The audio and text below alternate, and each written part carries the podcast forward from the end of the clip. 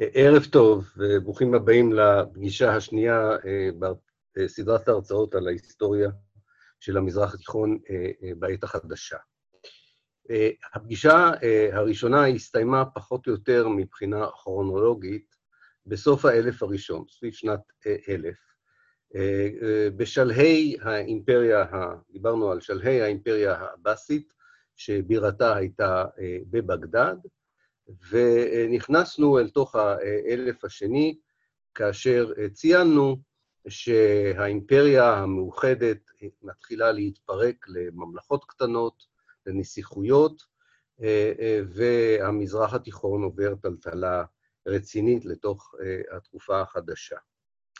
השנים שבין נפילת האימפריה העבאסית, שמרכזה היה בבגדד, לבין עלייתם של העות'מאנים, שמגיעים לשלטון 300 שנה אחר כך וישלטו במזרח התיכון כמעט עד סוף מלחמת העולם הראשונה, השנים האלה, הרבע האלף הראשון, אפשר לקרוא לזה כך, הרבע הזה הוא חשוב גם להיסטוריה המודרנית, ואני רק אומר עליו שני דברים בקצרה. בעצם אני אדבר על מתח מסוים שהיה בתקופה הזו שבין, פחות או יותר, בין 1000 ל-1300.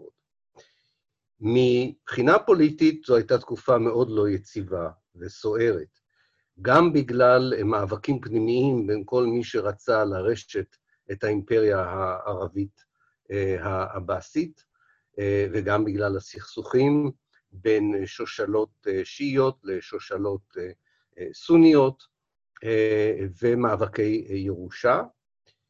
ומצד שני, זו גם הייתה תקופה שהמזרח התיכון היה נתון, נתון לפלישות. מן המזרח פלישות מונגוליות, ומן המערב פלישות של הצלבנים. אחת התופעות המעניינות, שגם יסבירו את עלייתם של העות'מאנים, הייתה תופעה של שכירי חרב, שכל אחד מן הנסיכים שרצה לשלוט על חלק או על כל מזרח התיכון, קנה בכסף ובמתנות נוספות, וחלק מאותם שכירי חרב הגיעו למעמד מאוד גבוה בחצרות הסולטנים או השליטים, וחלק מהם, כתוצאה מכך, עמדו בשלטון בעצמם, ואנחנו לאט לאט רואים תקופות שבהן שולט בית מלוכה, אם אפשר לקרוא לזה כך, שמקורו בשכיר חרב שכזה, שנטל את השלטון מידי מי שאולי היה יותר קרוב מבחינת אילן היוחסין שלו לחליפים הקודמים, אולי אפילו לנביא מוחמד. אתם מכירים את צלאח א-דין אל-איובי אולי, כאחד הדוגמאות הבולטות של שליטים שכאלה. מצד שני, היה גם תופעה של עבדים, עבד בערבית זה ממלוק, שליטים חטפו ילדים וגם קנו עבדים, אבל עבד במובן הזה, בתוך האלף, תחילת האלף השני, עבד שכזה יכול היה להגיע למשרה מאוד מאוד גבוהה, כבעצם יד ימינו של השליט, וכמו במקרה של אנשי צבא השכירי חרב, אנשי שכירי החרב, גם הממלוכים האלה לעתים הפכו בעצמם לשליטים. התופעה הזו ילדה תופעה עוד יותר מיוחדת במינה במצרים, במאה ה-13, קמה ממלכה שלמה, ממלכת הממלוכים, ששלטה לא רק על מצרים, גם על חלקים נרחבים מן המזרח התיכון, ששם הפירמידה החברתית התהפכה. רק מי שמוצאו היה מעבדות, נחשב להיות חלק מהאצולה המקומית ומן השלטון המקומי. אם רצית להיות חלק מהאליטה החברתית, הפוליטית, הכלכלית של מצרים, היית חייב להיות צאצא של משפחת עבדים. הממלוכים הצטיינו בארכיטקטורה, לא רק בכיבושים, כנראה לא נשארו הרבה מהבניינים המפוארים שהם בנו בקהיר, אנחנו יודעים ממקורות מהתקופה שהם בנו מגדלים גדולים אל תוך האוויר, השאירו גם בארץ כמה ממצאים ארכיאולוגיים מעניינים, וזה תרמו אבל גם כמובן להתפרקות האימפריה העבאסית. כך ששתי התופ... התופעות האלה של פלישות מבחוץ, סכסוכים מבפנים, והופעתם של ממלוכים ושכירי חרב, שהופכים בעצמם לשושלות מקומיות. אגב, רבים משכירי החרב, וגם חלק מהממלוכים, הגיעו מדרום-מזרח אסיה, או אפילו ממרכז אסיה, ושכיר חרב שכזה היה גם אוסמן, או אוסמן ומשפחתו, שהקימו את האימפריה העות'מאנית, בואו נגיד על זה משהו עוד דקה או שתיים. למרות אי-היציבות הפוליטית והפלישות והסכסוכים, זוהי גם תקופה של תור זהב מבחינה תרבותית. זה מתחיל בשלהי האימפריה העבאסית בבגדד, אבל זה ממשיך הלאה. בכל חלקים שבו האסלאם שולט, מספרד עד הודו, יש, כולל איראן, או פרס של אז, יש התעוררות השכלתית, תרבותית, חינוכית מדהימה. במרכזה עומד מפעל תרגום ענק של הפילוסופיה היוונית והרומית העתיקה, שבאירופה הקתולית ראו בה דברי כפירה, ובעצם התרגומים לערבית מצילים הרבה מההגות של היוונית העתיקה והרומית העתיקה, שיכול להיות שאחרת הייתה הולכת לאיבוד. לצד זה יש גם חידושים מאוד מעניינים בהתאמת הדת המוסלמית למציאות המשתנה. יש קשר טוב מאוד עם, עם המזרח, וכתוצאה מכך יש מהפכה מדעית ברבע הראשון בעולם המוסלמי, שבעצם משפיעה על העולם כולו, נול, מקצועות שהיום הם חלק בלתי נפרד מהמדעים המדויקים, מתפתחים במיוחד בתקופה הזו, כמו הגיאומטריה, הטריגונומטריה, המדע הרפואה, מדע הגיאוגרפיה, שמות שוודאי חלק מכם אתם מכירים, כי יש אפילו רחובות על שמם בחיפה וגם במקומות אחרים, אבן סינה, אבן בטוטה, אבן חלדון, אל-רזאלי, אנשים שהם אנשי אשכולות שעוסקים בכל מכל, כמו הרמב"ם, שגם הוא חלק מהתקופה הזאת, כך שמתברר שגם בתקופות, אולי זה יעודד אתכם, גם בתקופות של אי-יציבות פוליטית, אפשר מאוד להתפתח מבחינה תרבותית ואינטלקטואלית. בסוף התקופה הזו מופיעה התופעה של האימפריה העות'מאנית. באמת, קשה להסביר מדוע מכל ראשי צבאות השכירים, או שכירי החרב, סליחה, מדוע מכל ראשי שכירי החרב והממלוכים שהסתובבו, דווקא משפחה אחת במיוחד הצטיינה והצליחה גם להכריע את כל היריבים הפנימיים, אבל גם להקים תוך מאה שנה אימפריה ששלטה ממרוקו עד גבול אפגניסטן של היום, מווינה באוסטריה עד דרום סודאן וניגריה באפריקה. משפחה שמקורה בהרי אלטאי, ערים במונגוליה, שהייתה בתחילתה פגאנית ועסקו בכלל בפרשות נומדית, מתאסלמים בדרך אל המערב, ומצליחים יותר מכל המועמדים האחרים להשתלט על המזרח התיכון. הם הבינו שני דברים שכנראה היריבים שלהם פחות הבינו. אחד, הם הבינו את חשיבות הצי. הם הבינו שמי שרוצה לשלוט במזרח התיכון צריך גם לשלוט בים התיכון, והם מתעמקים בנושא האוניות, ומביסים אולי את הצי החשוב ביותר שהיה אז בים התיכון, הצי של ונציה, והם גם מייבאים מסין את אבק השרפה, שמשדרג מאוד את היכולות הצבאיות שלהם. אבל איזה האמת שזה הסבר חלקי, וצריך להגיד את האמת, אין לנו הסבר טוב. אנחנו רק יכולים להתמקד בעובדות, בעובדות שמשפחת אוסמן מצליחה להפיל את האימפריה הביזנטית, לכבוש את קונסטנטינופול, שאיש לא חשב שמישהו יוכל לכבוש אותה, ומשבשים את השם קונסטנטינופול לטורקית ולערבית, ובסוף קונסטנטינופול הופכת בהגייתם לאיסטנבול, שזה השם שאנחנו מכירים היום, ומקימים אימפריה שתשלוט עד 1922, לפחות באופן נומינלי, במזרח התיכון. מה, מה המורשת באמת של השלטון הארוך הזה בחיינו פה, באזור הזה, במזרח התיכון? אחת, אני חושב, המורשות, אם אפשר לקרוא לזה ככה, חשובות של האימפריה העות'מאנית, זה היחס המעניין של השליטים, אחרי שהם מתבססים והם יוצרים כבר בית מלוכה מסודר ו- ושלטון מנהלי מסודר בכל רחבי האימפריה, זה היחס שלהם לדת. בעיני ה... הם, הם ראו את עצמם מצד אחד ממשיכי דרכו של הנביא מוחמד, אה, ודאגו מיד בתחילת שלטונם, לא בתחילת שלטונם, האמת, רק בסביב 1500, היה טקס מאוד חשוב שבו הצאצא האחרון של בית עבאס העביר באופן רשמי את החליפות מימי הנביא מוחמד לסולטן אה, העות'מאני, אה, אבל זאת אומרת, הם ראו את עצמם כמנהיגי העולם המוסלמי, מצד שני, הם התייחסו לדת כמשהו יותר בירוקרטי. זאת אומרת, הם היו מאוד סובלניים לגבי דתות אחרות, לגבי uh, uh, כיתות אחרות באסלאם. התנאי היחידי שהם לא נתנו לעבור עליו, זה אם הדת שלך ערערה על הלגיטימיות שלהם כשליטים.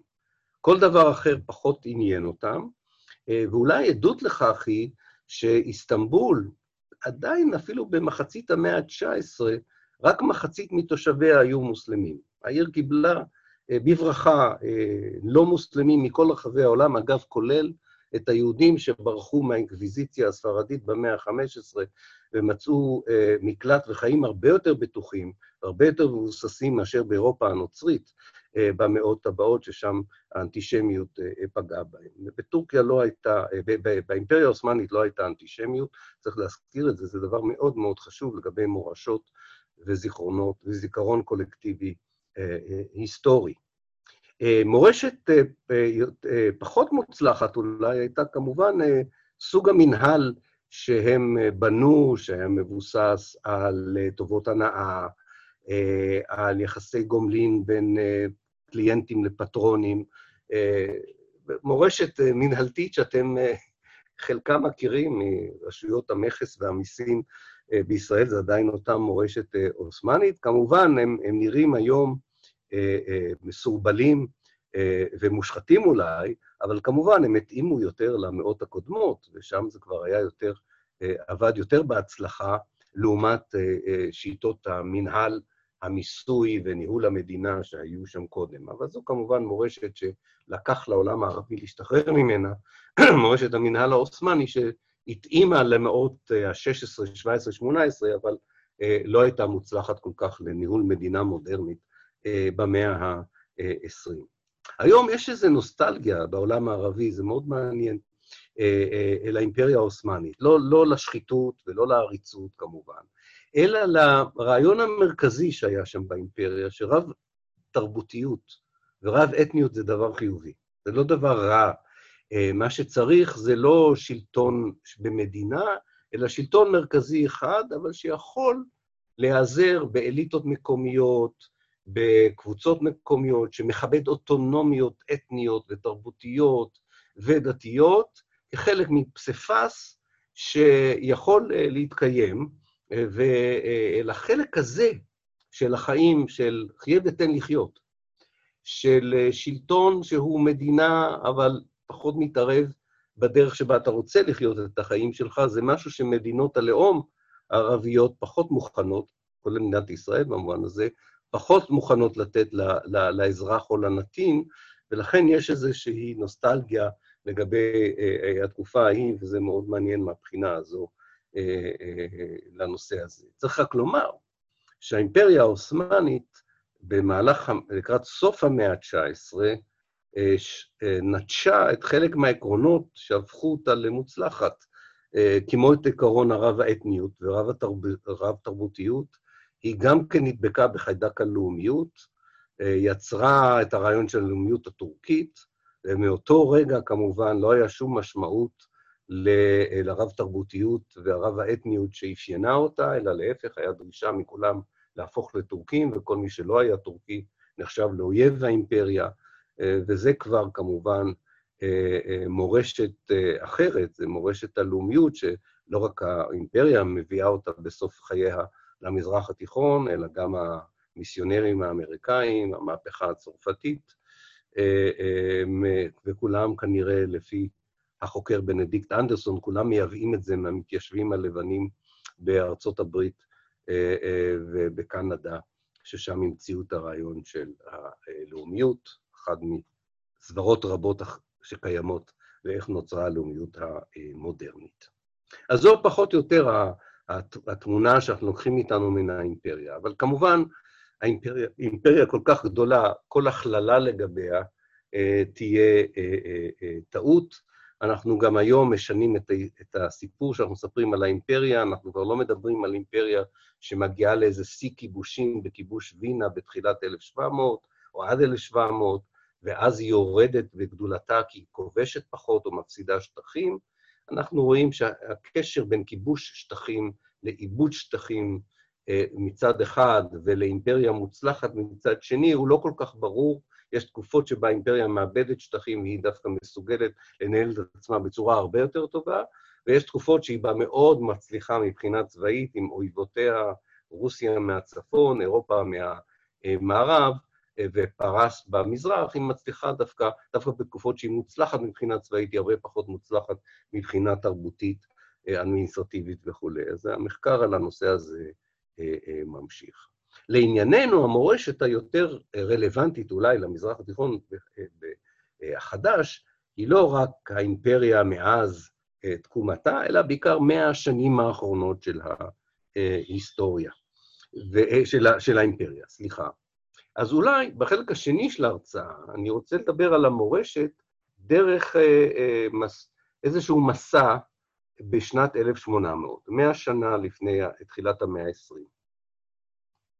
אני יודע שכולכם מתים לטוס, ולא נראה לי שתטוסו עד נובמבר 2020, אז אני אקח אתכם לטיסה, ואנחנו נטוס ב-1800 על uh, המזרח התיכון כולו, ונראה מה אנחנו בעצם uh, נראה כדי להבין עד כמה הרעיון הזה של ההיסטוריונים שדיברנו עליו במפגש הראשון, שכאשר נפוליאון מגיע למצרים, פחות או יותר ב-1800, מתחילה איזו תקופה חדשה במזרח התיכון, והסיבה לתקופה החדשה היא שאירופה נכנסה. אנחנו במפגשים האלה מנסים לערער על האמירה הזו שהכניסה האירופאית היא, היא שינוי כזה מדהים, או שינוי כזה משמעותי, התהליכים הפנימיים היו לא פחות חשובים מהכניסה האירופאית. ואני חושב שמעוף כזה, שנעשה אותו מדי פעם, בשנה שרירותית לחלוטין, רק פשוט 1800 זה שנה נוחה, תיתן לנו אה, אה, הזדמנות להבין עד כמה מגוון היה המזרח התיכון ב-1800, וכמה הוא ישתנה כשנעשה אה, טיסה נוספת ב-1900, אה, כדי להבין מה ואתם תבדקו את זה עם עצמכם, מה בעצם עדיין נשאר איתנו, ומה השתנה לחלוטין ונעלם, ומה נעלם וטוב שנעלם, ומה נעלם וחבל שנעלם. כי באמת, דפוסי התמורה ודפוסי ההמשכיות בתוך תקופה שאנחנו חלק ממנה, אה, אה, מחייבים את ההיסטוריון להיות הרבה יותר צנוע במסקנות ההחלטיות שלו לגבי הכיוון שאליו הולך האזור, אה, ואפילו לגבי הכיוון שהאזור הלך אליו. גם על זה עדיין אה, אה, אין לנו אמירה מוחלטת, כפי שכבר ציינתי במפגש הראשון. אז בואו נתחיל. אני מניח, אני לא יכול לראות אתכם כי אתם לא בסלון שלי. אני דווקא הייתי רוצה לראות אתכם, כי אני אציין כמה דברים שהיו ב-1800, שנדמה לי שרובכם לא, לא תדעו, לא, לא ידעתם עליהם, אולי אפילו יפתיעו אתכם. לא כולם. אני מניח. אז אנחנו מתחילים במרוקו. אה, במרוקו ב-1800 אה, אנחנו נגלה שמרוקו היא בעצם מדינה די עצמאית ב-1800. היא לא תחת השלטון העות'מאני, היא לא תחת שלטון אירופאי גם כן, משום שאירופה עסוקה במלחמות אה, מול המהפכנות הצרפתית, ושולט שם בית מלוכה בשם הבית העלאווי, אין להם קשר אה, לעלאווים שאנחנו מכירים שהם השיעים של לבנון, פרט לכך שהם נקראים עלאווים, משום שהם מאמינים, בית המלוכה הזה אה, אה, מאמין שהוא מוצאו מעלי, החליפה השלישי, ולמרות זאת, רוב האנשים שרואים את עצמם כקשורים לחליף עלי, כמו שאתם זוכרים אולי מהמקדש הראשון, רואים את עצמם כשיעים, פה דווקא יש קבוצה סונית שרואה את החליף עלי כראש השושלת שלה, אבל בכל זאת היא הולכת בדרך של האסלאם המרכזי, הדרך המרכזי, האסלאם הסוני. הם בשלטון כבר מ-1630, וכאמור, עדיין נהנים מאיזושהי עצמאות. הם לא שולטים על כל מרוקו של היום, בגלל שבאזור של מדבר סהרה יש שבטים שהם די אוטונומיים, אבל זה סיפור מעניין, משום שתוך כמה שנים מרוקו לא תהיה עצמאית יותר, כי אירופה תחמוד אותה, ובסופו של דבר צרפת תשייך אותה לאימפריה הצרפתית. אלג'יריה ותוניס, כשנעבור מעליהם, אנחנו נלמד שני שמות, אחד זה הדי ואחד זה הבי. שני אלה מונחים, די ובי, הם שני מונחים עות'מאניים לשליטים. השליט המקומי באלג'יריה נקרא הדי, והשליט המקומי בתוניסיה נקרא הבי. שתי הארצות האלה הן תחת שלטון עות'מאני, כי העות'מאנים בקושי שולטים. הדיים של אלג'יריה והביים של טוניסיה הם בעצם בתי מלוכה שושלתיים, שכבר נמצאים בשלטון די הרבה זמן, והם מנהלים את, ה, את העניינים, בעיקר באזורי החוף של טוניסיה ואלג'יריה, גם הם פחות מצליחים לשלוט באזורים השבטיים, המדבריים. אחד הדברים המעניינים, שאלג'יריה נמצאת במצב פחות טוב אולי, כי כבר הצרפתים מתחילים להתעניין, ואומנם רק יכבשו אותה ב-1830, אבל הם כבר מתחילים להתערב בכלכלה המקומית ובשלטון המקומי. אבל לעומת זאת, בתוניסיה, שנת 1800 היא שנה מאוד מאוד טובה. התוניסאים נהנים מהמאבק באירופה, הכלכלה שלהם פורחת ומשגשגת, וייקח זמן עד שבעצם הביים של טוניסיה, שהם בעצמם היו בית מלוכה, וישלטו בתוניסיה עד 1900, או יהיו בשלטון בתוניסיה עד 1957, עד שהם ייפלו מהשלטון. אם הייתי שואל אתכם, תנחשו מי, מי היה, איזו מעצמה זרה הייתה המעצמה שהכי סיכנה את העצמאות היחסית הזו שטוניסיה נהנתה ממנה ב-1800, כשאנחנו טסים מעליה, אני מניח שרובכם, אני, אני מקווה שאני לא מעליב אף אחד, אבל אני מניח שרובכם לא תדעו את התשובה. התשובה היא ארצות הברית. לטוניסיה יש מלחמה, גם לטוניסיה וגם ללוב, ומיד נעבור גם ללוב. יש מלחמה כל הזמן עם האמריקאים, שמגלים את הים התיכון, עושים הרבה כסף מהים התיכון, אבל יש להם בעיה אחת. מחופי טוניס, מרוקו ואלג'יריה יוצאים כל פעם פיראטים, שודדי ים, שמאוד פוגעים במסחר האמריקאי, והאמריקאים מאמינים, הם משלמים הרבה כסף גם לשליטים בלוב, שנקראת טריפוליטנה באותו זמן, וגם בתוניס הרבה כסף כדי שישתלטו על הפיראטים. זה לא כל כך עובד.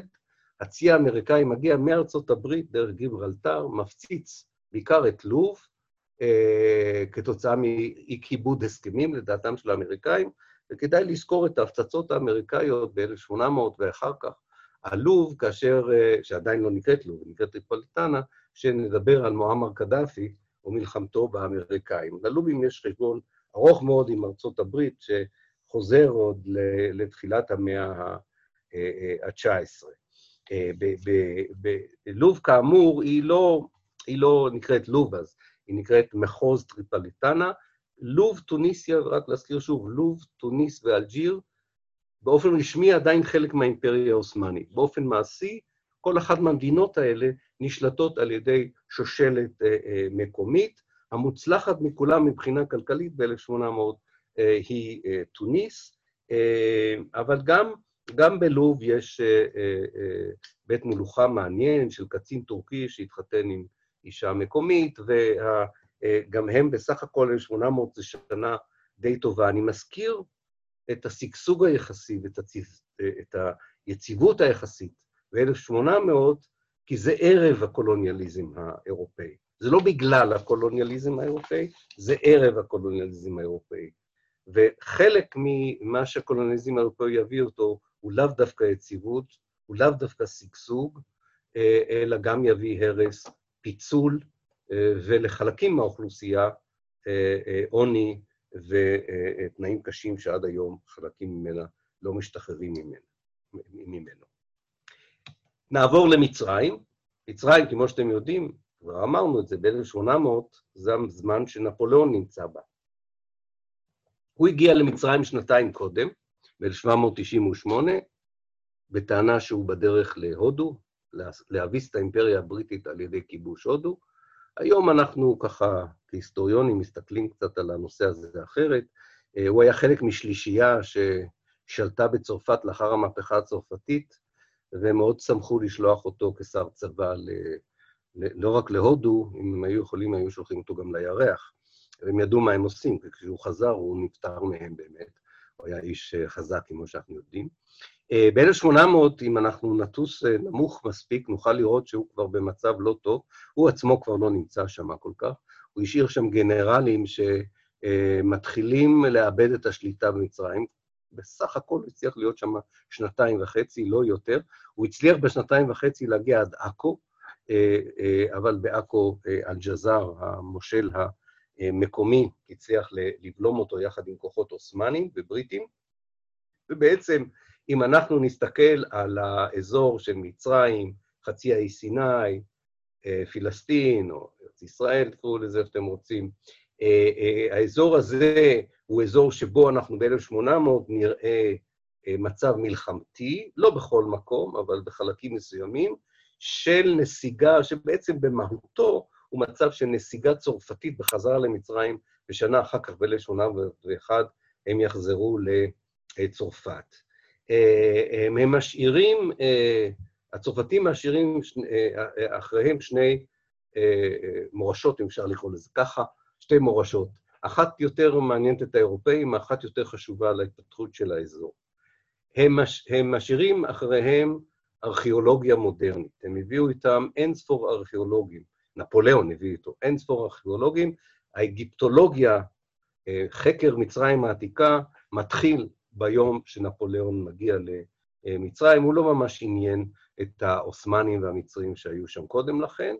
אני לא חושב שזה היה חשוב כל כך לעולם הערבי, אם כי ללאומיות המצרית, אחר כך כמובן, הטענה שהם מכירים את זה, הרבה קבוצות לאומיות יטענו שהם צאצאים של מישהו שחי במקומותיהם 4,000 שנים קודם, או 2,000 שנה קודם, משהו שאי אפשר כמובן לא הוכיח אותו, אבל ברגע שיש ארכיאולוגיה, זה נראה כביכול מבוסס. הרבה יותר חשוב דבר אחר שהצרפתים השאירו אחריהם, ואפשר יהיה לראות את זה ב-1800, לא בטוח מהמטוס, אבל אולי, אה, אה, אולי דרך הירידה לקרקע, אה, וזה מכונות הדפוס. הוא הביא איתו מכונות דפוס בערבית, שיפתחו מאוד את העיתונות, את הספרות, ומצרים תהפוך להיות למרכז התרבות של העולם הערבי.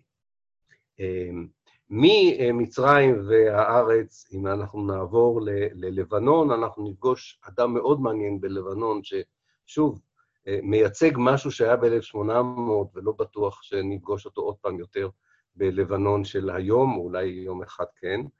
מי ששולט, לבנון מתחלקת פחות או יותר בין אל-ג'זאר, השליט של עכו, לאדם בשם בשיר השני, ששולט בשני שליש מלבנון, אפשר לקרוא לזה, ואחד שולט בשליש מלבנון.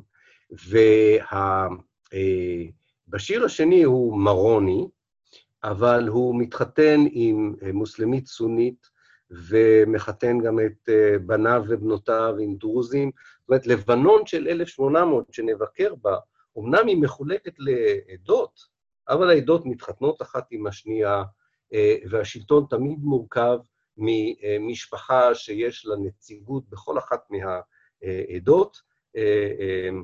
זה כמובן ייפסק כאשר הקולוניאליזם האירופאי יתערב, וכל מעצמה אירופאית תיקח לה קבוצה ותעודד את, ייחודיה, את הייחודיות שלה כדי לשלוט באמצעות הפרד ומשול במקום כמו לבנון, שהיה זקוק בדיוק למרקם מהסוג הזה שבשיר השני הביא איתו ללבנון.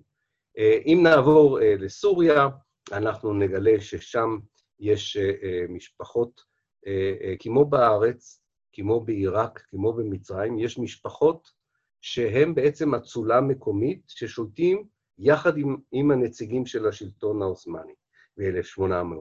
משפחות אצולה בחלק הזה של המזרח התיכון הן משפחות שיכלו להוכיח אילן יוחסין או לנביא מוחמד או לחבריו.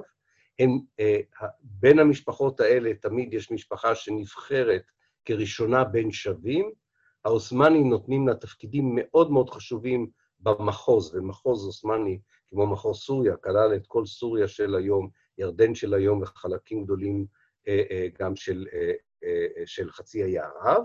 אה, אה, העות'מאנים נותנים למשפחות האלה אה, תפקידי מפתח גם במחוז עצמו וגם במחוזות אחרים, אבל גם דואגים שחלק מהתפקידים, כמו התפקיד של השופט, הקאדי ומפקד הצבא, יהיו כפופים ישירות אליהם באיסטנבול. אז כך שאנחנו נגלה בסך הכל יציבות שלטונית באמצעות איזושהי אריסטוקרטיה, אליטה מקומית, גם, ב, גם בעיראק של היום וגם בסוריה של היום, ובחלקים אחרים. סוריה מחולקת לשניים ב-1800, העיר חלב, שאתם מכירים אותה, היא מחוז בפני עצמו. ב-1800 לא כדאי לבקר אותם, הם במצב רוח רע מאוד, אחרי שנים של שגשוג בלתי רגיל בגלל תעשיית המשי והמיקום החשוב שלהם על דרך המשי בסין, הם, האירופאים מתחילים לחפש דרכים אחרות להגיע לסין, לא דרך חלב, בסופו של דבר הם גם יחפרו את תעלת סואץ, והכלכלה החלבית המפוארת תהיה בנסיגה מאוד רצינית, וייקח הרבה זמן עד שהיא אה, אה, אה, תתאושש. ומשם נעבור לעיראק. בעיראק, שוב, הזכרתי את הממלוכים במצרים, במאה ה-13, חברת העבדים ששולטת, המקום היחידי שבו עדיין הממלוכים שולטים זה עיראק. הם באמת, יש להם מעמד אוטונומי לחלוטין. אה, מול אה, האימפריה העות'מאנית. בסוף העות'מאנים ישלחו צבא אה, בסביבות 1860 ויכבשו מחדש, אם אפשר לקרוא לזה כך, את עיראק, אבל ב-1800 אנחנו נגלה חברה מוצלחת באופן בלתי רגיל בעיראק, בכל עיראק. הממלוכים היו, ניהלו את הארץ בצורה מאוד מוצלחת, היה שם שפע כלכלי, שגשוג כלכלי, מודרניזציה בכל מיני אה, אה, אה, מאפיינים של החיים.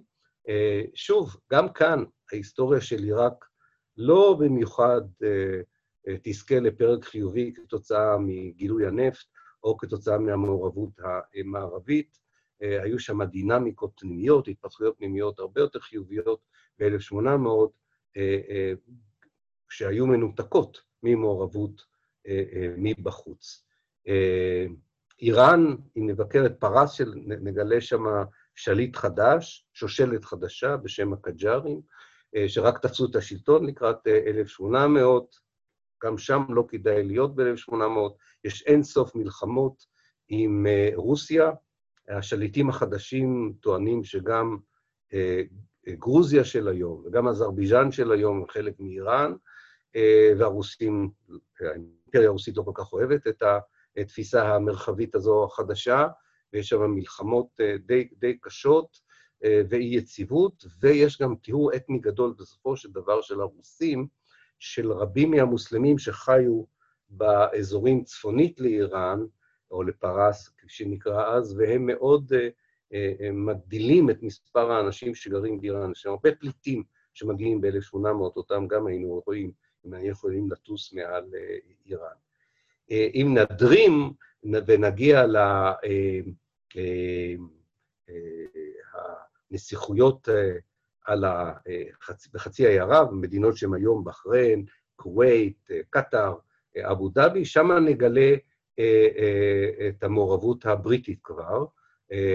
חברת הודו המזרחית, אותה חברה שהאימפריה הבריטית הקימה כדי, אני, סלחו לי על השפה, אבל כדי לבזוז יבשות וחברות אחרות למען חיזוקה הכלכלי של האימפריה הבריטית, שם החברה ההודו המזרחית קובעת את חלק מהמפקדה הקדמית שלה, ויוצרת קשרים מאוד טובים עם ראשי שבטים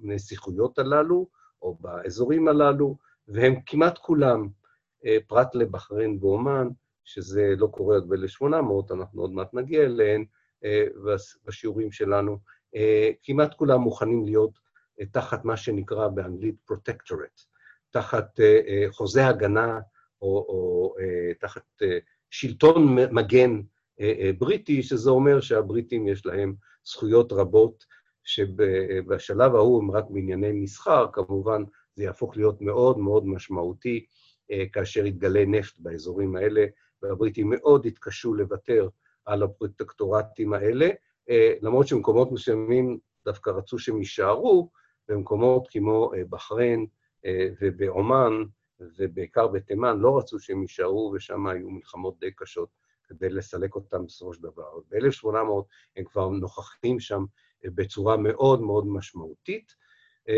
והזכרתי ששאר חצי העי ערב היה בעצם חלק ממחוז סוריה, אם כי כמובן שם קשה היה לשלוט על השבטים. שם ב-1800 נפגוש כבר את הווהאבים, איזו קבוצה של שבטים שיש לה גם תפיסה דתית מאוד קשיחה לגבי הקוראן, היא לא אוהבת את החידושים שמתפתחים כבר מאז המאה ה-13 באסלאם, היא לא אוהבת את הגמישות בפרשנות הדתית, את הרב-תרבותיות בפרשנות הדתית, והיא, תחת מנהיגות דתית קנאית יחסית, קוראת לשני דברים, לכך שהאסלאם צריך להיות שוב נשלט בידי אנשים ערבים, והם רואים בטורקים באשר הם כופרים, וצריך להקים ממלכה שתשלוט על פי פרשנות מאוד אדוקה ומחמירה של השריעה. אותם אנשים בסופו של דבר, אבל זה יקרה רק ב-1924, בקואליציה עם שבט סעוד, יקימו את הממלכה הסעודית המודרנית. אנחנו נסיים את הסיור באיסטנבול עצמה, בבירה. באיסטנבול אנחנו נפגוש סולטן מאוד מעניין ב-1800, בשם סלים השלישי, שכבר יהיה, שרק יתחיל את השלטון שלו, והוא יקים, הוא מקים צבא חדש, ביטל כמעט את כל המוסדות המסורתיים של האימפריה העות'מאנית. היה שם צבא שהורכב מילדים שנחטפו בגיל צעיר וגודלו כבניו של הסולטן היניצ'רים, הוא מחסל את הכוח שלהם באימפריה, הוא מחסל את הכוח של חכמי הדת, האולמה, שהיה להם שליטה מאוד חשובה באיסטנבול, רואה ברוסיה של פטר הגדול את המודל החשוב לניהול מודרני של, ה, של האימפריה, והוא בסך הכל מתחיל תקופה שבה כוחות מסורתיים מצד אחד ושמרנים יהיו במאבק מתמיד עם כוחות שיושפעו יותר מה, מאירופה ומרעיונות מערביים, והמאבק הזה בין מסורת למודרניות, אם אפשר לקרוא לזה כך, בסופו של דבר גם יתרום לפירוקה של האימפריה העות'מאנית. אז אם נסכם, אנחנו רואים שיש מקומות במאה ה-19, תחילת המאה ה-19, טרם המעורבות המערבית שבהם יש שגשוג כלכלי, התפתחות תרבותית, יציבות שלטונית, וזה חשוב, משום שלא מלמדים את זה ככה.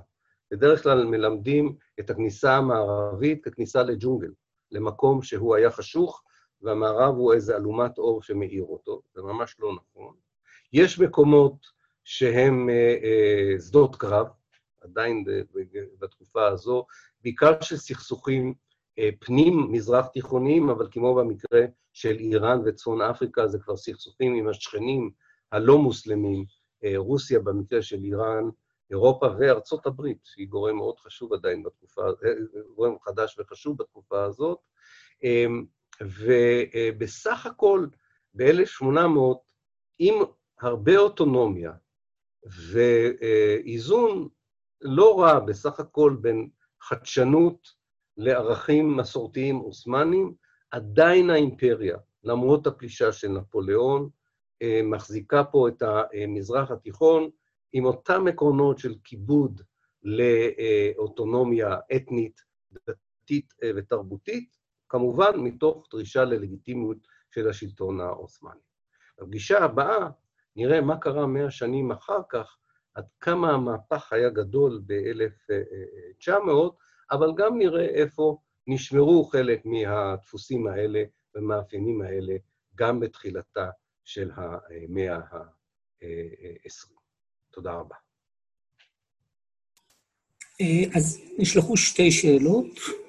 אוקיי. אה, השאלה הראשונה, לגבי האינטראקציה של העולם הערבי והצפון אפריקאי מאירופה עד ל-1800, האם באמת היה נתק? כלומר, האם הייצוא והיבוא לא היה חלק משמעותי מן הכלכלה בארצות הים התיכון, והאם הטכנולוגיה החקלאית, למשל, לא עוברת מארץ לארץ? והאם אין אנשים פרטיים או חברות פרטיות ממלכתיות שמפעילות מיזמים כלכליים בארצות המזרח התיכון בצפון אה, אפריקה? כן. שוב, אז... זה לגבי האינטראקציה רק ל-1800. כן. כן, אז אני אומר כך, כמובן שהיה מסחר, היה מסחר כבר בימי הביניים, היה מסחר בין אירופה אה, לאסלאם ובין אה, בין ארצות המזרח התיכון וגם בין ארצות המזרח התיכון אה, לאסיה. מסחר היה, מסחר של יחידים, מסחר של, מסחר של חברות כמובן.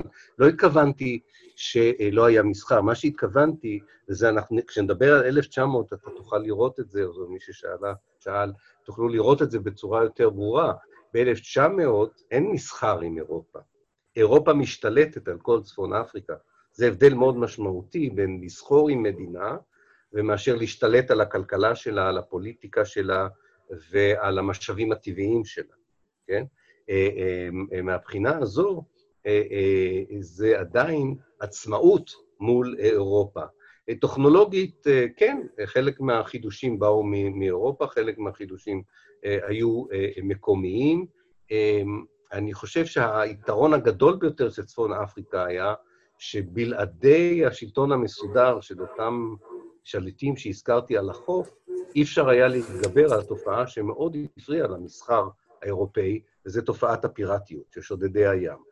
אה, אה, אה, השליטים האלה גם לפעמים עבדו עם השודדים, לפעמים עבדו נגד השודדים, אבל קשה לנו אולי להבין את זה, אבל ב-1800 זו הייתה תופעה מאוד רחבה, תופעת הפיראטיות, והיא הייתה חלק מרכיב חשוב גם בכלכלה וגם בפגיעה בכלכלה. אבל כן, בוודאי היו קשרים, אבל זה יהיה הבדל עצום בין קשרים, בין שווים, אם אתם רוצים, לבין כלכלה שנבלעת על ידי כלכלה אחרת כחלק מקולוניאליזם, שיכול בסופו של דבר להותיר את המדינה שנבלעה, או את הארץ שנבלעה, או הארצות שנבלעו, במצב כלכלי פחות טוב ממה שהם היו, בניגוד לנרטיב שאתם תקראו בהרבה ספרי היסטוריה באירופה, שברגע שאירופה נכנסה לצפון אפריקה, צפון אפריקה עברה לתקופת שגשוג והצלחה ו... וקדמה. תודה. שאלה נוספת, אמ, התייחסת ללבנון כחלק בפני עצמו, האם לא נכונה הטענה שלבנון נוצרה על ידי הצרפתים באופן מלאכותי רק אחרי שנאלצו לצאת מסוריה? כן. אנחנו צריכים להבדיל בין לבנון כארץ ולבנון כמדינה. כמו שאנחנו צריכים להבדיל בין פלסטין או פלסטיין כארץ וישראל כמדינה.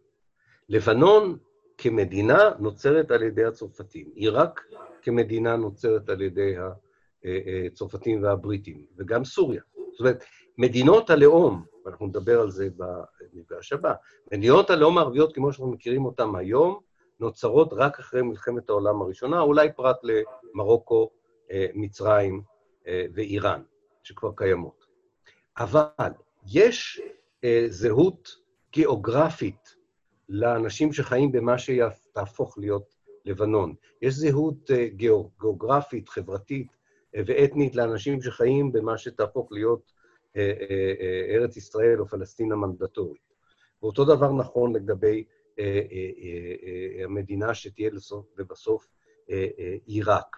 לכן, מדובר, לכן אמרתי גם, המונח, אולי אני אומר את זה פה בצורה יותר ברורה, המונח החשוב ביותר באימפריה העות'מאנית במאה ה-19 זה המונח ווילאיה, מחוז. מחוז גדול, זה, זה אומר, זו הייתה החלוקה הבסיסית ביותר באימפריה, הייתה קודם כל למחוזות גדולים, ומחוז גדול נקרא ווילאיה. אחר כך מחוזות גדולים חולקו לתתי מחוזות וכיוצא בזה.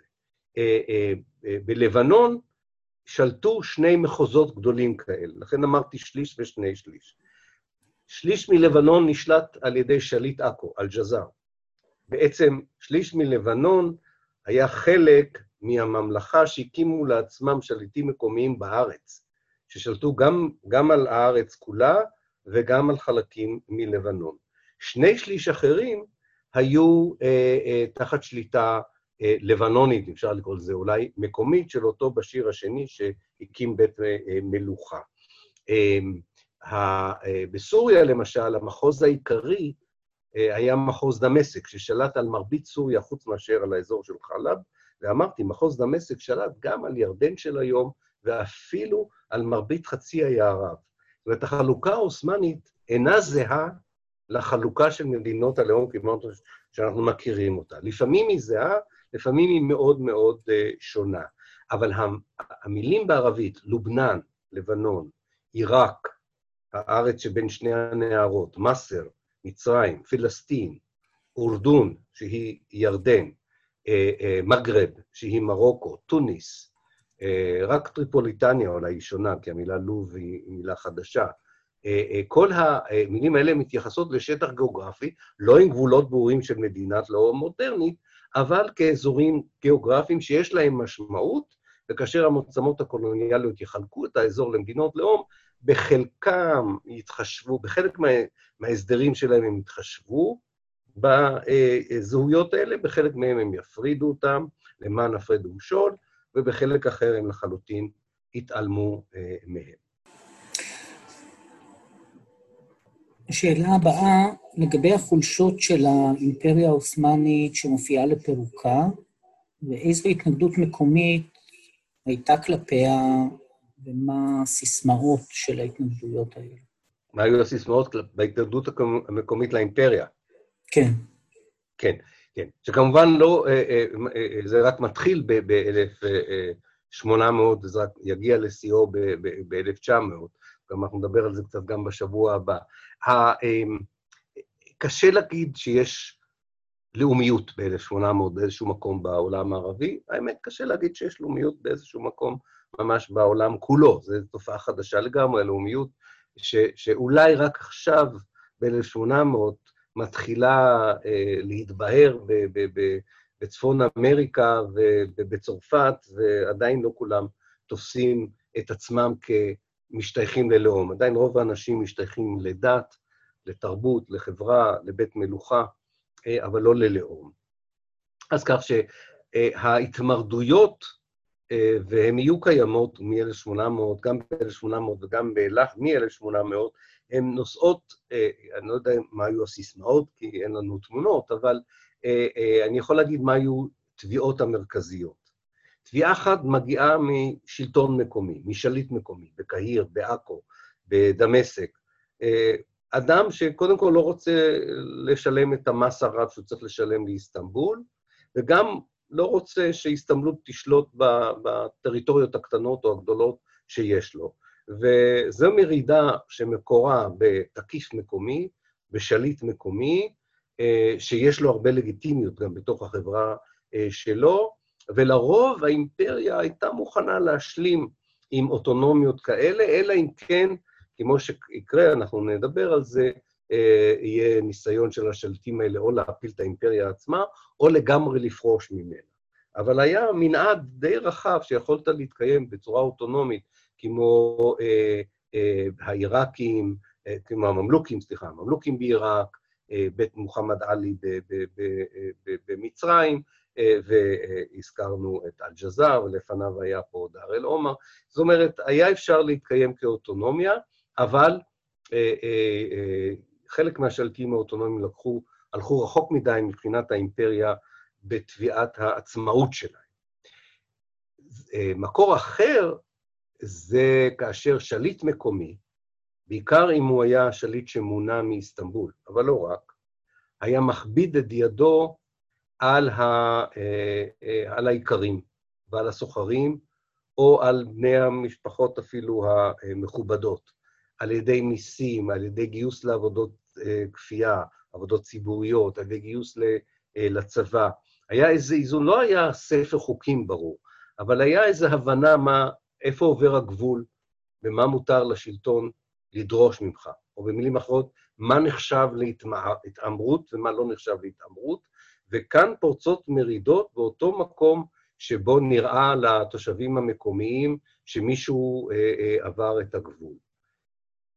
לפי לא מעט היסטוריונים יש תחושה שקצת אחרי 1800, קצת אחרי 1800, סביב 1820, 1830, מתחילים משכילים בעולם הערבי להגדיר את השאיפות האלה של השליטים המקומיים ואת ההתקוממויות החברתיות הכלכליות האלה במונחים חדשים, שהם בעיקר לומדים אותם ממיסיונרים אמריקאים שמגיעים לאזור בכמויות גדולות ב-1820, והם רואים את עצמם כחלק מאותה תופעה שהתפתחה בארצות הברית, של עצמאות בשם רעיון חדש, הרעיון הלאומיות. ולמשל, היסטוריונים פלסטינים יגידו שמהפכת האיכרים, זו מהפכה מאוד גדולה ב-1834, היא המהפכה הלאומית הפלסטינית אה, הראשונה. שמוחמד עלי, שמשתחרר מהאימפריה העות'מאנית ב-1805, הוא אה, מתחיל את התנועה הלאומית אה, המצרית. זאת אומרת, אנחנו ממש על הגבול שבו טרוניות, תביעות שלא מוגדרות בשיח לאומי, יתורגמו לשיח לאומי בכל מקום ברגע אחר, אבל זה יקרה במהלכה של המאה ה-19. אייל שואל המשך לתשובה שלך על ההשפעה האירופית, האם האינטראקציה הבלתי כפויה הקודמת לא הייתה מספיקה כדי שתהיה השפעה משמעותית של ארצות אירופה על ארצות ערב וצפון אפריקה, כמו שארצות באירופה השפיעו זו על זו. הרי גם באירופה דיברו שפות שונות והיו הבדלי דת, רגע, הכל קפץ לי. כן, יש, יש השפעה מערב. כן, אז, אז, אז מדוע ההפרדה הקטגורית הזאת בין אירופה כן. למזרח התיכון וצפון אפריקה? לא, אז אני אבהיר שוב, אני אה, אה, פה מתמודד עם טענה שמזרח תיכון חדש, מתקדם, מוצלח יותר, נוצר כתוצאה ממפגש עם אירופה. זה לא, אה, אה, אני ניסיתי להראות שזה לא, לא אה, מדויק. אמ, אינני אומר שלא, להפך, אני גם דיברתי על זה, הייתה השפעה אירופאית. אגב, ההשפעה האירופאית קיימת, או ההשפעות ההדדיות בין המזרח התיכון לאירופה קיימות משחר האנושות. זה, זה תרבויות שמשפיעות אחת על השנייה כל הזמן, ללא הפסק. אין שנה שאין אינטראקציה, לצורך העניין הזה. אני מבדיל בין שני סוגים של אינטראקציה. אה, אינטראקציה שבה אתה באמת, אה, יש הדדיות של הפריה של רעיונות, של אה, סחר, של השפעות, לבין הרעיון החדש שמתפתח במאה ה-17, של, שמתפתח באירופה, שהדרך היחידה שבה שווה כמעט, הייתי אומר, להשקיע ולהשפיע על תרבויות אחרות זה על ידי כיבושן, על ידי קולוניאליזם, ואחר כך על ידי אימפריאליזם. זאת אומרת, פה יש הבדל גדול באופי של היחסים. יש הבדל גדול בין, אה, אה, אולי אני אתן, אני אתן דוגמה טובה. אה, יש הבדל גדול כאשר סוחרים באירופה משלמים כדי להיות בטוחים שהסחורה שלהם תעבור בשלום בים התיכון, גם לשודדים עצמם וגם לשליטים על חופי הים התיכון, לבין ממשלה בצרפת שאומרת, בתירוץ, לא כי באמת מעניין אותה העניין של הפיראטיות, בגלל שיש פיראטיות בים התיכון, אנחנו נכבוש את כל אלג'יריה. כן?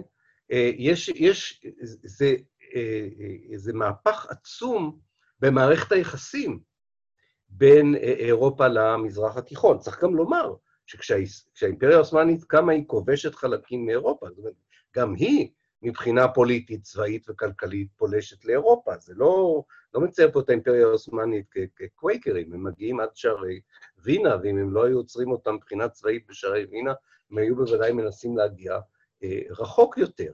כך שאין פה איזושהי האשמה אה, כלפי אירופה.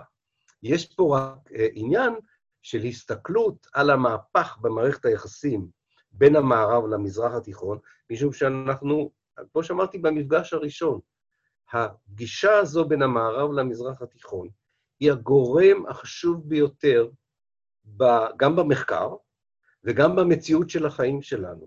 גם היום, גם ב-2020, ערב 2021, זה הגורם החשוב ביותר, שמשנה את איכות החיים, משפיע על איכות החיים, ויש לו קשר הדוק להצלחה או אי-הצלחה של חברות לצאת מעוני, מצוקה, אי-יציבות פוליטית וכיוצא בזה. אה, אנחנו חיים במדינה שרואה את עצמה כחלק מן המערב ומהאינטרסים שלו, וכבסיס קדמי של המערב במאבק שלו עם המזרח התיכון. כן? מזה בכלל מתחיל הקורס הזה, זו המוטיבציה לקורס הזה, לפעול כנגד הרעיון של הווילה בג'ונגל. אין פה ג'ונגל ואין פה וילה. אה, אה, אבל יש פה את הרעיון החזק הזה, ולכן ההיסטוריה הזו היא חשובה. זו היסטוריה שאם הייתי מלמד אתכם את ההיסטוריה של אפריקה, שם זה אפילו יותר בולט. הקטע הזה שבו המערב נכנס לתוך אפריקה וכותב את ההיסטוריה של הכניסה שלו כדבר הטוב ביותר שקרה ליבשת השחורה, והיום היסטוריונים אפריקאים חוזרים ואומרים, זה אחד הדברים הכי גרועים שקרו לנו. זה הכניסה של המערב. או תשאלו את ה-Native Americans, אם הכניסה של המערב לחייהם היה הרגע הכי טוב בחייהם, או ל Aboriginals באוסטרליה, אה, כן? יש פה איזשהו תפנית, אה, אה, לא בזה שהאירופאים שונים ממישהו אחר, לפניהם אנשים כבשו ופלשו, אבל אנחנו חיים בעידן שבו האירופאים, המערבים, גם כותבים את ההיסטוריה של הפלישה הזו, ואנחנו מערערים על ההיסטוריה שהם כותבים. מפני שהדרך שבה הם כותבים את ההיסטוריה, כמו שאדוארד סעיד הראה לנו בספרו אוריינטליזם, הוא מאוד משמעותי לחיים שלנו, הוא לא ויכוח אינטלקטואלי. הוא משפיע בסופו של דבר על כמות הנשק ששולחים לפה, על הסכסוכים הפנימיים שהמערב מעורר פה, על הדרך שבה ישראל תופסת את עצמה בעולם הערבי, ועוד עוד הרבה דברים שאני מקווה שבפגישות האחרונות גם נדבר עליהם בצורה יותר אה, מורחבת.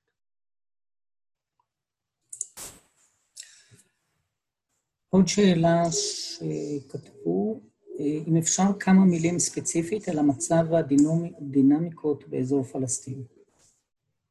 כן, מתי? מאז ומעולם. אני מניח שבתקופה שאנחנו מדברים, ב-1800, תודה, או, יופי.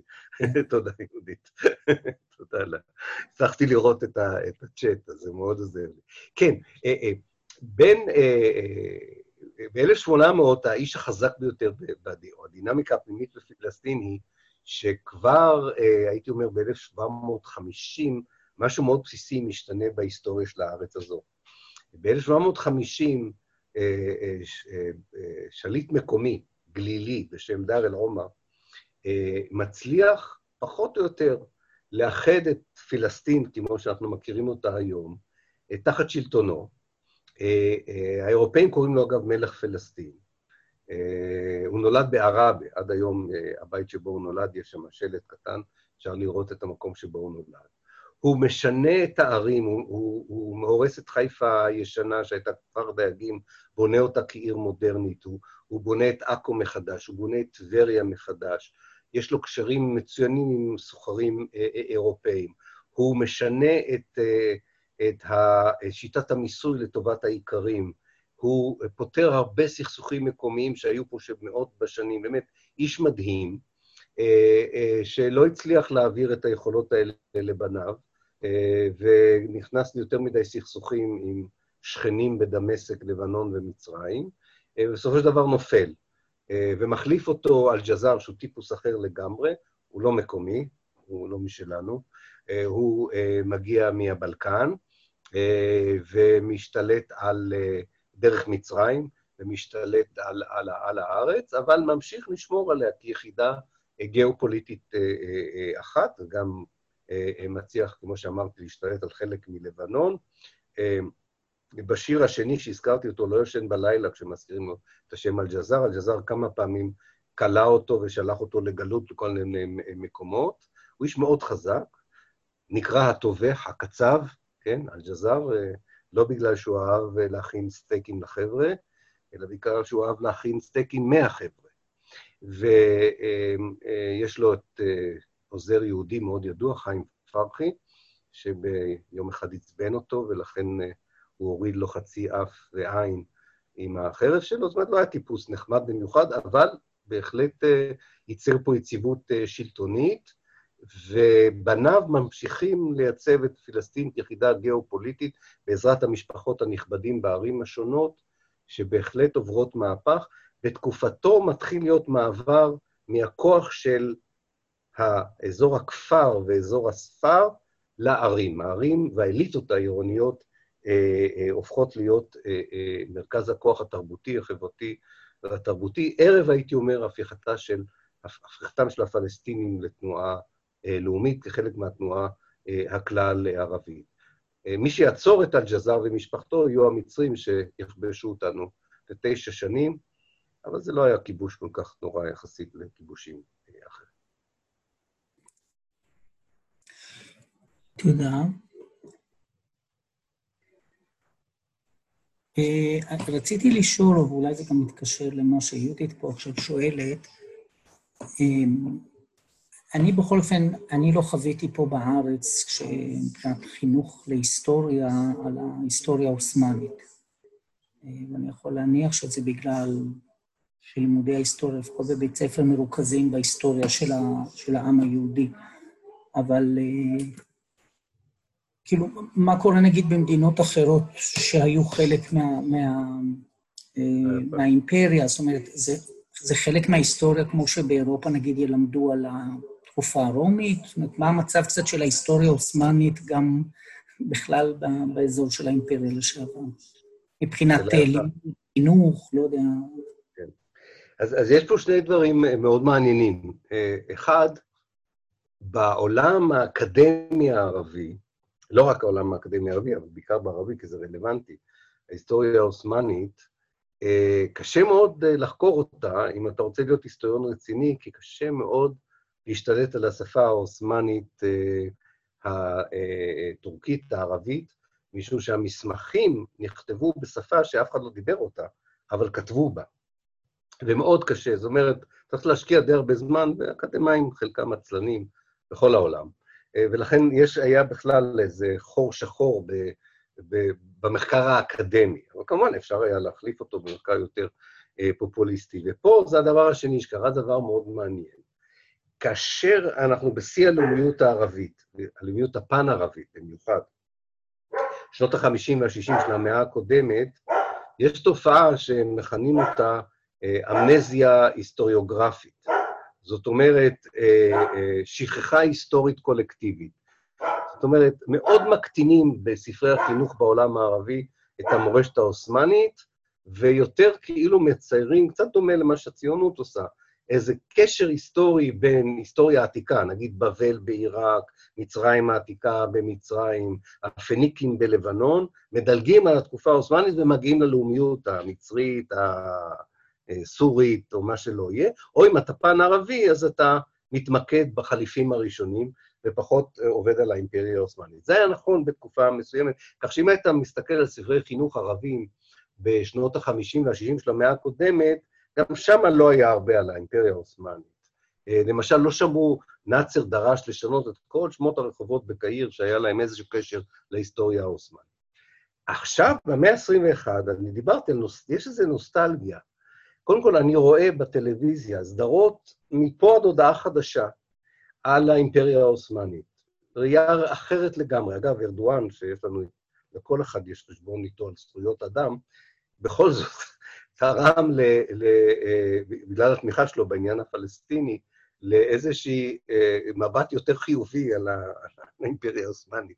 לא חושב שזה היה חשוב, אולי כן היה חשוב, אולי הוא אפילו השקיע בזה, אין לי מושג. אבל בכל מקרה, עכשיו, ספרי הלימוד הנוכחים מאוד מלמדים על, ה, על התקופה העות'מאנית כתקופה שיש בה הרבה מן החיוב, לא רק מן השלילה, וזו תופעה מאוד מעניינת. אני בעיקר רואה אותה, כמו שאמרתי, במדיום היותר פופולרי. לא היו סדורות על האימפריה העות'מאנית בהתחלה, היום זה בכל מקום, ומאוד מרתק, וגם הספרות הכתובה משקפת את העניין, גם הקולנוע משקף את זה, כן, בהחלט. בארץ, כמובן, כדאי לך להסתכל על האתר של משרד החוץ הישראלי, זה פשוט דבר מדהים. בתקופה העות'מאנית, לפי אתר משרד החוץ הישראלי, קרו שני דברים. חיו פה יהודים, לא בטוח שחיו עוד מישהו חוץ מהיהודים, אגב שהיו אחוז מארץ ישראל העות'מאנית, חיו פה יהודים שלא תמיד נהנו מהשלטון, וכרתו פה עצים. והיו הרבה ביצות. כן, הייתה פה ארץ שממה. זה לא מלמדים בבתי ספר פלסטינים, וזה גם לא מלמדים היום במערב, אבל בכל זאת צריך לשקף את התקופה הזו כמובן בצורה יותר משמעותית. אז אה, עוד שאלה קטנה עכשיו. כן, האם, האם ארדואן, ארדואן לוקח היום קרדיט קצת על האימפריה שהייתה? כן, כן, כן, גם בטורקיה, אה, צריך להבין, אטאטורק, שהקים את טורקיה המודרנית, רצה לנתק את עצמו מהמורשת העות'מאנית, הוא ביטל את הסולטנות העות'מאנית, הוא שינה את הכתב הטורקי לכתב אה, לטיני, אה, והפך את טורקיה למדינה חילונית. ארדואן רוצה לחזור, לפי הבנתו, לחלק מהמאפיינים שבעיניו היו חיוביים באימפריה העות'מאנית, שהחילוניות הטורקית הרסה. זה אחת הטענות שלו, בוודאי. אה, אה, תמיד אפשר לראות את זה דרך מלגות לסטודנטים של דוקטורט, אני אומר. כמו בארץ, אתה... אתה תעשה פעם רשימה בארץ, איפה הכי קל לקבל היום מלגה לדוקטורט על איזה נושא, ותבין את סדר העדיפויות של משרד החינוך הישראלי. וטורקיה, היום, העבודה על האימפריה העות'מאנית, מעודדים אותה, אה, רוצים לתמוך בה, זה לא תמיד היה אה, המצב, אני לא אומר שהוא ייקח על זה קרדיט, אני חושב שכמו שאמרתי, בכל המזרח התיכון יש הסתכלות במיוחד על הנקודה הזאת של אפשרות לחיות מחד, מצד אחד במסגרת פוליטית רחבה, ומצד שני, בתוך המסגרת הזו, לכבד זהויות ייחודיות, הדתיות, דתיות, תרבותיות. לא לכפות על, לא להרוס את הזהויות האלה, לכפות עליהן זהות על מצד אחד, אבל לא לתת לזהויות האלה לפרק אותך לחתיכות. יש טענה שבתוך האימפריה העות'מאנית יש תקופות שהיה שם את הנוסחה הנכונה. כמובן צריך לה, לעדכן אותה כדי שתתאים למאה ה-21. אבל יש משהו במבנה שהחליף את זה בעזרת התנועות הקולוניאליות, האימפריות הקולוניאליות והתנועות האנטי-קולוניאליות, שזה הלך לאיבוד. תודה.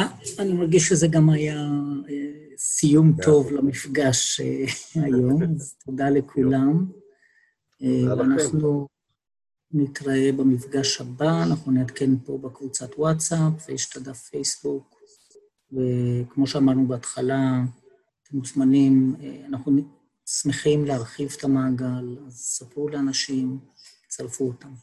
לילה טוב, תודה, להתראות. לילה טוב, תודה רבה לכם. להתראות. תודה.